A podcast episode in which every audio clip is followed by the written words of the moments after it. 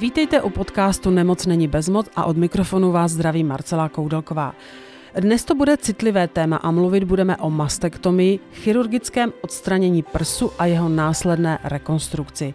Problémem nás provede lékař, specialista na operace prsou, plastický chirurg Lubor Mrňa, který pracuje na klinice IS Visage a věnuje se širokému spektru operací plastické a estetické chirurgie. Dobrý den, pane doktore, a vítejte opět v podcastu Nemoc není bezmoc. Dobrý den, děkuji za pozvání.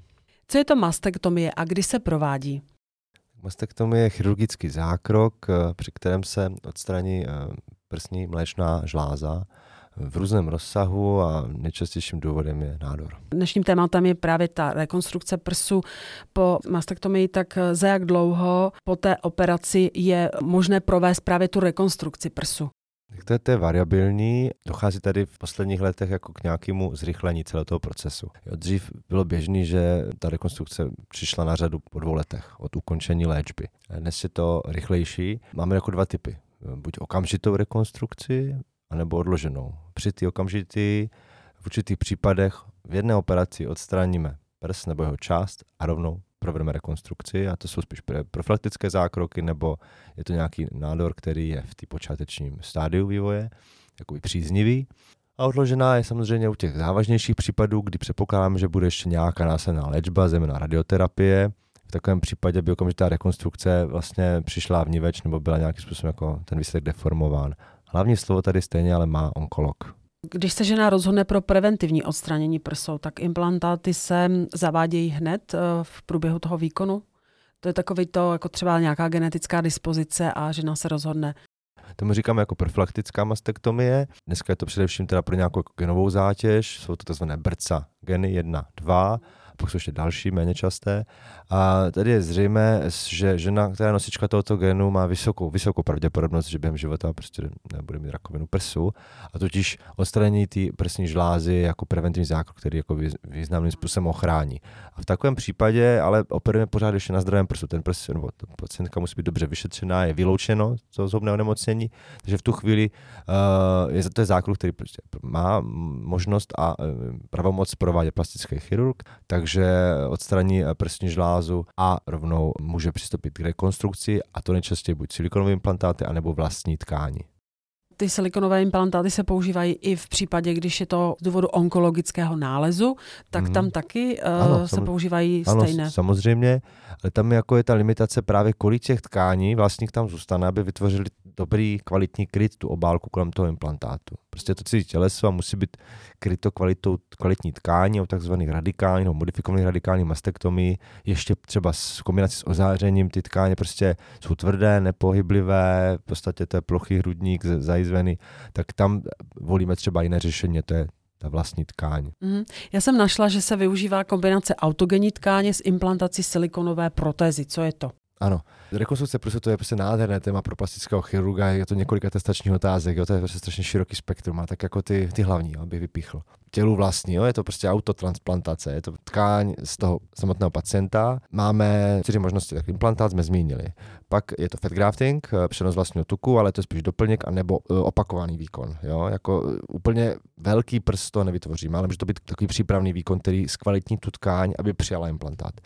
Pak je to kombinace implantátu s lalokem nebo lalok samotný. Zde bych zmínil asi dva zástupce. Jeden je široký zádový sval, takzvaný latissimus dorsi, kvalitní tkáň, která se buď přinese volně, mikroskopicky, anebo rotovaně ze zad pod paží na hrudník a vytvoří kvalitní klid pro implantát, anebo z něj můžeme vytvořit, vlastně vymodelovat menší prs.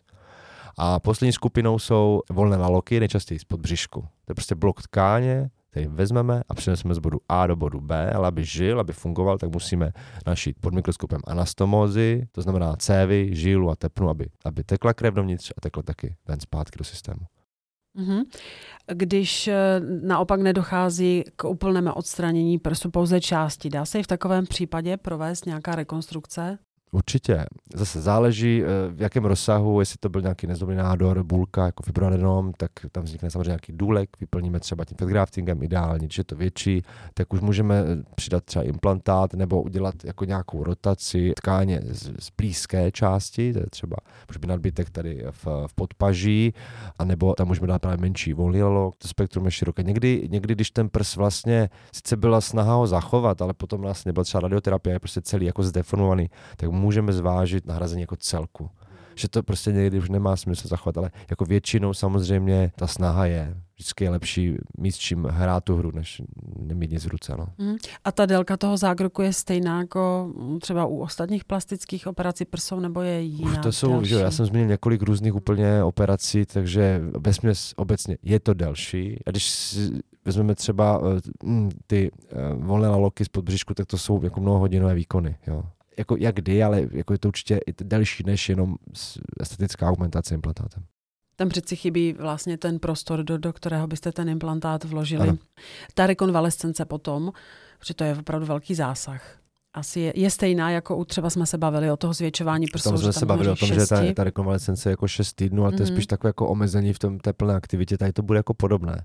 Ale je tam spoustu dalších věcí, které třeba opečovat, je tam jako určitě víc kontrol eh, u lékaře, víc převazů, možná být i větší únava klientky, může tam být nějaké vedlejší efekty, mnohem vyšší eh, procentu než po statické operace, čili je to, jako, je to, je to náročnější proces. A je to individuální asi v tomto no, případě. Jistě, jistě. Mm-hmm.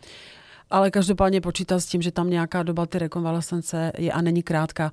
A Potom je častý dotaz, jestli se musí a jak často opakovat ten zákrok. To znamená třeba, když se používají je implantát, tak jestli eh, u těch zvětšení jsme si říkali, že to vydrží zhruba 10 let, tak eh, jak je to tady v tomto případě? Je tam nějaké omezení? Já vás trošku opravím. Eh, to jsem úplně neřekl, že vydrží 10 let. Já jsem řekl, že 10 let garantují výrobci pardon. výměnu implantátu, pokud přijde nějaká závažná komplikace. Jo. To může vydržet jako desítky let až jako navždy. Že? Pravdou je, víme ze studií a prostě z těch velkých vzorků, že eh, u rekonstrukce prsou po mastektomii pro nějaké nemocnění je riziko těch komplikací jako podstatně vyšší. Protože to je celé spektrum, jako máte nějaké běžné chirurgické komplikace a pak nějaké změny tvaru a tak dále. Čili tady nějaké následné operace se dají očekávat.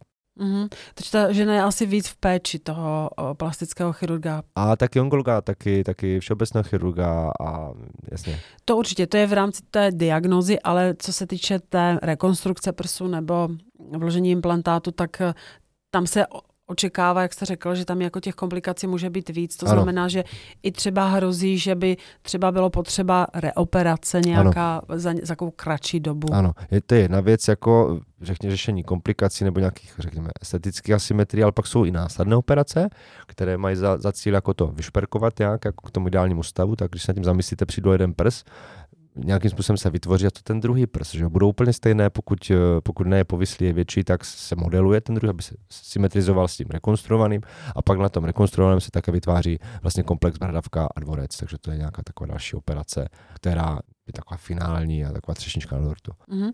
A když se žena rozhodne nepodstoupit rekonstrukci prsu, tak jsou nějaké možnosti, jak to vyřešit? E, jasně, tak to je rozhodnutí spíš její a pokud se tak rozhodne, tak asi je s, tím nějak v míru, jo. To je asi o nějakém psychologickém nastavení a může to, může to kamuflovat prostě klasickou epitézou v podprsence. Jo. Ně, některé ženy si prostě tam nechají dělat nějaké krásné tetování na ten hrudník jako a jako přiznají to a já myslím, že to je o psychickém nastavení. Ale proč to nabízíme je, že většině, pro většinu žen to je zásah, je to nějaká ztráta částečně jejich třeba ženství, chtějí uh, tu rekonstrukci a my si to jako společnost uvědomujeme natolik, že to je hrazeno za zdravotní pojištění.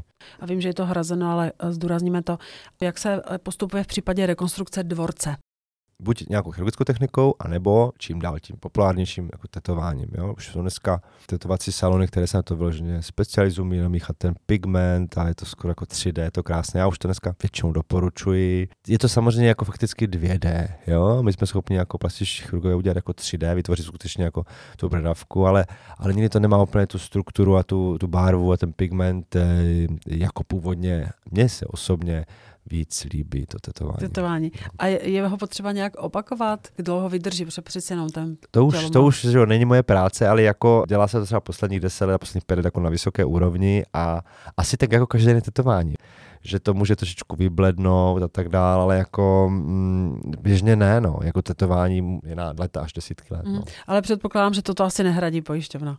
Toto je jaký na standard, který si hradí pacientka a pokud samozřejmě toto pro ní nějak jako finančně příliš, tak jim můžeme pořád nabídnout tu klasickou techniku, to znamená místní tkáně na tom prsu, vytvoříme bradavku a dvorec pomocí třeba kožního štěpu. To jistě lze udělat. Mm-hmm.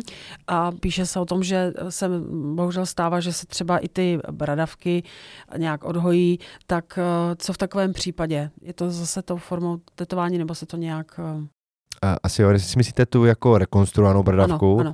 Tak to se moc nestává. Jo? Jako to, to, by muselo být zhodnoceno jako, v nějak, jako nějaké nevhodné tkání, která je třeba zajizvená a tak dále, tak to by ten operátor prostě měl říct, tady asi fakt jako nebudeme to vytvářet chirurgicky, lepší to nechat vytetovat. Jo? Takže ano, komplikace chirurgické můžeme vyřešit k nějakému zahojení, ale aby se to dotáhlo esteticky, tak je potom lepší to jakoby přetetovat. Jo? A to můžete udělat i kombinaci. Můžete vytvořit to, to 3D jako, jako chirurg a datér to jako do, dotetuje, dodá tomu barvu a te, jakoby tu strukturu ty, toho mhm, dvorce. Mm-hmm. Jsou nějaké komplikace? U, u, vůbec u těchto těch rekonstrukcí prsou? No, je celá řada. Řada, že? Ale takové asi možná typické, No tak typické by bylo jako ta explantace, jo? nebo prostě to říkám protruze implantátu. To je prostě situace, kdy ten kryt je tak tenký a ten tlak toho implantátu a může tam být hypotek daný prostě poruchou lymfatické drenáže, protože jsou staněny mízlí úzlení při té primární operaci, jako to je na dlouhé povídání, ale prostě se vytlačí ten implantát ven a ve chvíli, kdy je cizí těleso, jo, implantát v kontaktu s zevním prostředím, tak to je otázka času, kdy se infikuje, musí se vyndat, zahojit a pak teprve se znova provést rekonstrukci. Tak to je něco typického pro tuhle operaci. To, to, to riziko u estetické operací je jako mizivé, jo, tohle. Toto je asi specificky pro to. A pak uh, ty běžné chirurgické krvácení, výpotek, infekce, jizvení, ale to jsou už opravdu takové, to, to jsou běžně operací, ale ano. teď spíš tahle ta první část, kterou jste zmínil. Uh, jak se má žena připravit před zákrokem? Asi se na to mentálně samozřejmě musí nastavit, že je rozhodnutá, že chce toto podstoupit a se všemi riziky a ano. informacemi, které od vás získá, ale je ještě nějaká, vyžaduje se speciálně třeba fyzičku získat nebo... Zase záleží, jako faktické věci. Musí mít doporučení onkologa, mm. dneska to může být už po půl roce od té primární operace, anebo teda okamžitá rekonstrukce, jak jsme o tom mluvili na začátku. Musí být schopná zvládnout celkovou anestezii u těch komplikovanějších zákroků, typicky mikrochirurgické, volné laloky, musí být schopná zvládnout fakt mnohodinovou narkózu.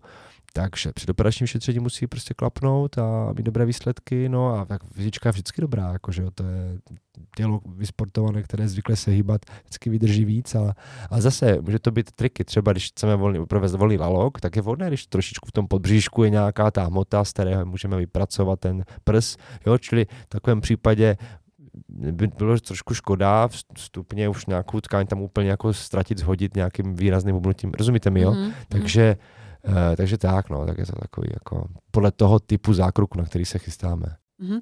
A s kým se má žena poradit, když se rozhodne pro rekonstrukci uh, po mastektomii? Protože vím, že ona je součástí nebo je, je řešena v rámci nějakého multidisciplinárního týmu, tam už se to třeba nabízí, ale uh, oni řeknou, ano, máte nárok po té operaci, ale teď bude se to dělat v průběhu už přímo u toho výkonu nebo až potom a s kým se radí? Je to v rámci toho týmu anebo eh, je doporučena nějakou plastickou chirurgii? Ty multidisciplinární týmy většinou jsou jako takový poradní sbor, který se častokrát baví o tom případu, ale bez té pacientky, jo? protože to prostě nejde jako jak si logisticky eh, personálně zvládnout, ale, ale, ale jde o to, že, že vždycky někdo to vede a doporučuje jakoby členy toho týmu nebo příslušné odborníky pro tu pacientku v další fázi. Čili toto jako je laicky řečeno pošefované a to zejména v těch větších nemocnicích, prostě kde jsou všechny ty obory. Takže dneska je normální, že ten chirurg provádí, tu, tu, nebo je tam nějaký onkolog, který eh, sebere všechny ty informace o tom onemocnění, vymyslí plán léčby, jehož součástí typicky bývá chirurgický zákrok, čili chirurg, mamolog, Eh,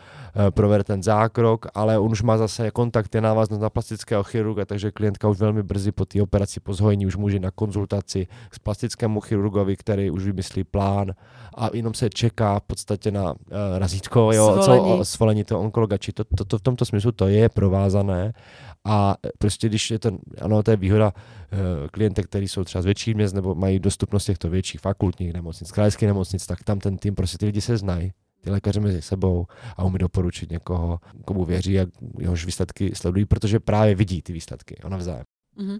Takže i, i vlastně vy, vy jste v soukromém zařízení, tak um, vy děláte taky na pojišťovnu hrazené zákroky. Tak já, že já jsem většinu své kariéry dělal ve velkých fakultních nemocnicích, Motole a na Vinohradech, na klinikách. Dneska, dneska už jsem v privátním sektoru, takže eh, tam uh, smlouvy s pojišťovnami nemáme. Jo. Já ty, ty zákroky jsem schopen provést, uh, ty rekonstrukční, uh, některé, ty jednodušší, nebo prostě, které nevyžadují celý ten ensemble, to zázemí toho velkého špitálu, takže pokud klientka z nějakého důvodu se rozhodne, tak samozřejmě dveře jsou otevřené, a, ale takový zákrok by si hradila sama. Mm-hmm.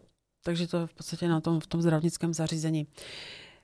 Máte nějaké sdělení, doporučení právě pro ženy? Ono, oni jsou přeci jenom ve stresu. Není to takové, že se dohodnu sama ze sebou a řeknu si, budu esteticky měnit prsa, ale tohle to je zákrok. Myslím si, že je to hezké, že ta pojišťovna to hradí a ano. tím, že nám vrací to, to ženství, tak takové povzbuzení možná ještě já bych jako se snažil rozptýlit nějaké jejich obavy. Já si myslím, že když se dostane už do té fáze, že přemýšlí o rekonstrukci, tak už prostě vyhrála ten hlavní souboj s tím onemocněním prostě vyhrála a toto je něco, na co se může těšit a co nějakým způsobem vrátí zpátky do života. Za mě to většinou jsou jako fakt hezký příběhy a to bylo jeden z největších zrostí učinění té kariéry, tady tyhle ty operace, protože ty ženy jsou prostě strašně šťastné a vděčné. Mm-hmm. Já vám moc děkuji, pane doktore, že jste sdílel zkušenosti, loučím se a budu se těšit zase příště na shledanou. Děkuji moc krát.